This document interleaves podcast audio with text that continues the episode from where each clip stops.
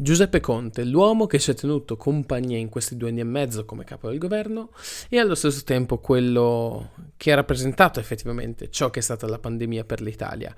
Adesso sigla e andiamo a vedere cosa ne sarà di lui. Polemica caffè. Polemica caffè. Polemica caffè. Polemica caffè. Polemica caffè in arriva al binario 5. Prego allontanarsi dalla linea gialla. Oh, dai, è pronto! Zucchero? Ebbene sì, l'uomo che ci ha tenuto compagnia durante il lockdown, tra svariate e infinite conferenze stampa puntualmente in ritardo, ha concluso il suo mandato. Eh, non per scadenza naturale della legislatura, ma perché non sussiste più una fiducia al governo, quello che era la maggioranza formata da Movimento 5 Stelle, Italia Viva, eh, l'EU e Partito Democratico, non ha più il sostegno necessario per poter proseguire essenzialmente la sua vita. Quindi, come si è ampiamente parlato e ho già accennato uh, in questi giorni, si parlerà di governo Draghi.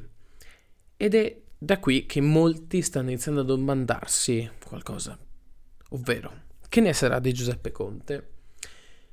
Ebbene, alcune strade essenzialmente si sono sono comparse in questi giorni. Innanzitutto era venuta fuori l'idea di lui come candidato per il centro-sinistra alle elezioni suppletive.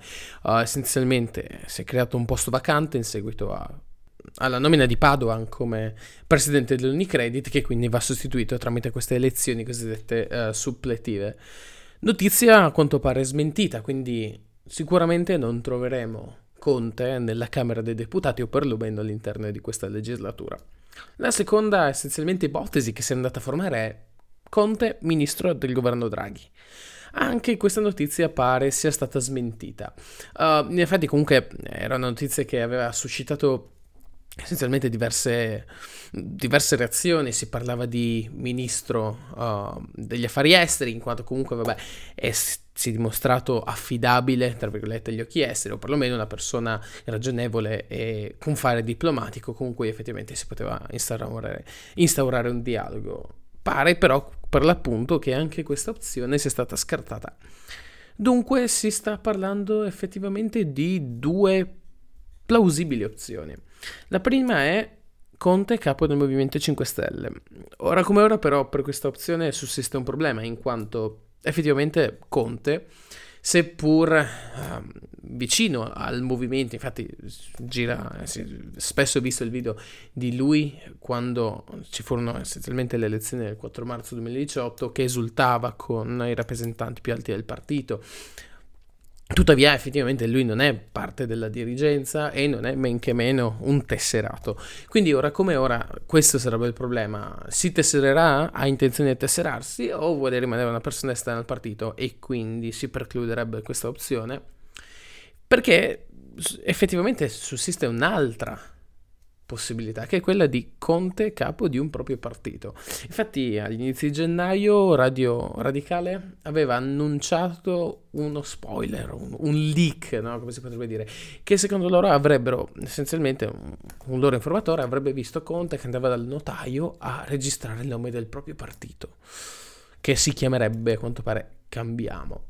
Ecco, in seguito comunque a questa azione o questa notizia, ma anche prima si stava già parlando di sondaggi, di quale ruolo occuperebbe un partito di Giuseppe Conte e si notava effettivamente come esso si attesterebbe intorno al 12%.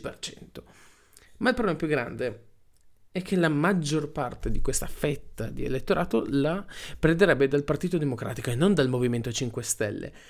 Quindi si è notato come effettivamente questo personaggio, in qualche modo venuto dal nulla, perlomeno perché prima non era noto alla scena politica, abbia sbaragliato la concorrenza, anzi si sia dimostrato un capo più affidabile. Questo naturalmente porta grandi riflessioni a, per quanto riguarda Zingaretti e la sua leadership del Partito Democratico, perché è ben noto ed è ben visibile come sia essenzialmente una mummia vivente, in quanto voi avete sentito qualcosa da parte sua? No, nemmeno io, tranquilli. Ed è da qui un po' che le persone traggono qualche conclusione, no? Alla fine di un mandato di una persona si dice cosa mi ha lasciato.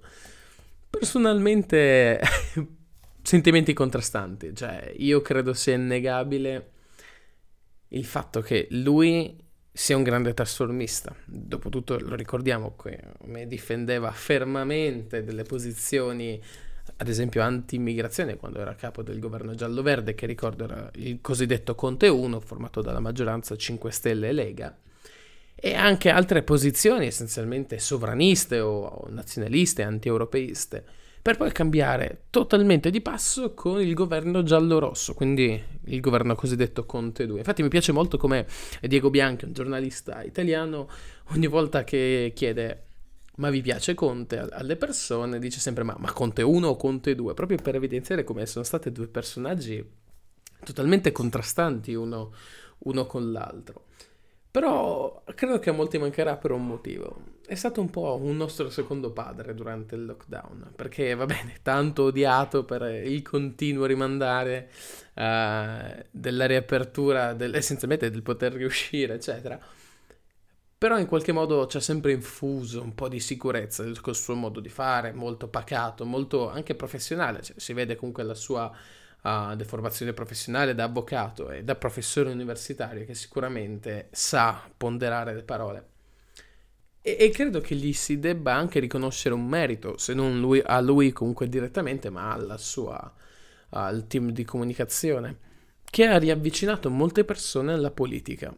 Uh, molti giovani soprattutto, cioè, ho visto molti uh, dei miei coetanei avvicinarsi alla politica proprio perché in qualche modo a loro Conte piaceva, infondeva sicurezza, seppur magari di visione diversa, sostenevano che uh, fosse una persona affidabile ed è quello alla fine che hanno anche mostrato abbastanza spesso i, i sondaggi, diciamo.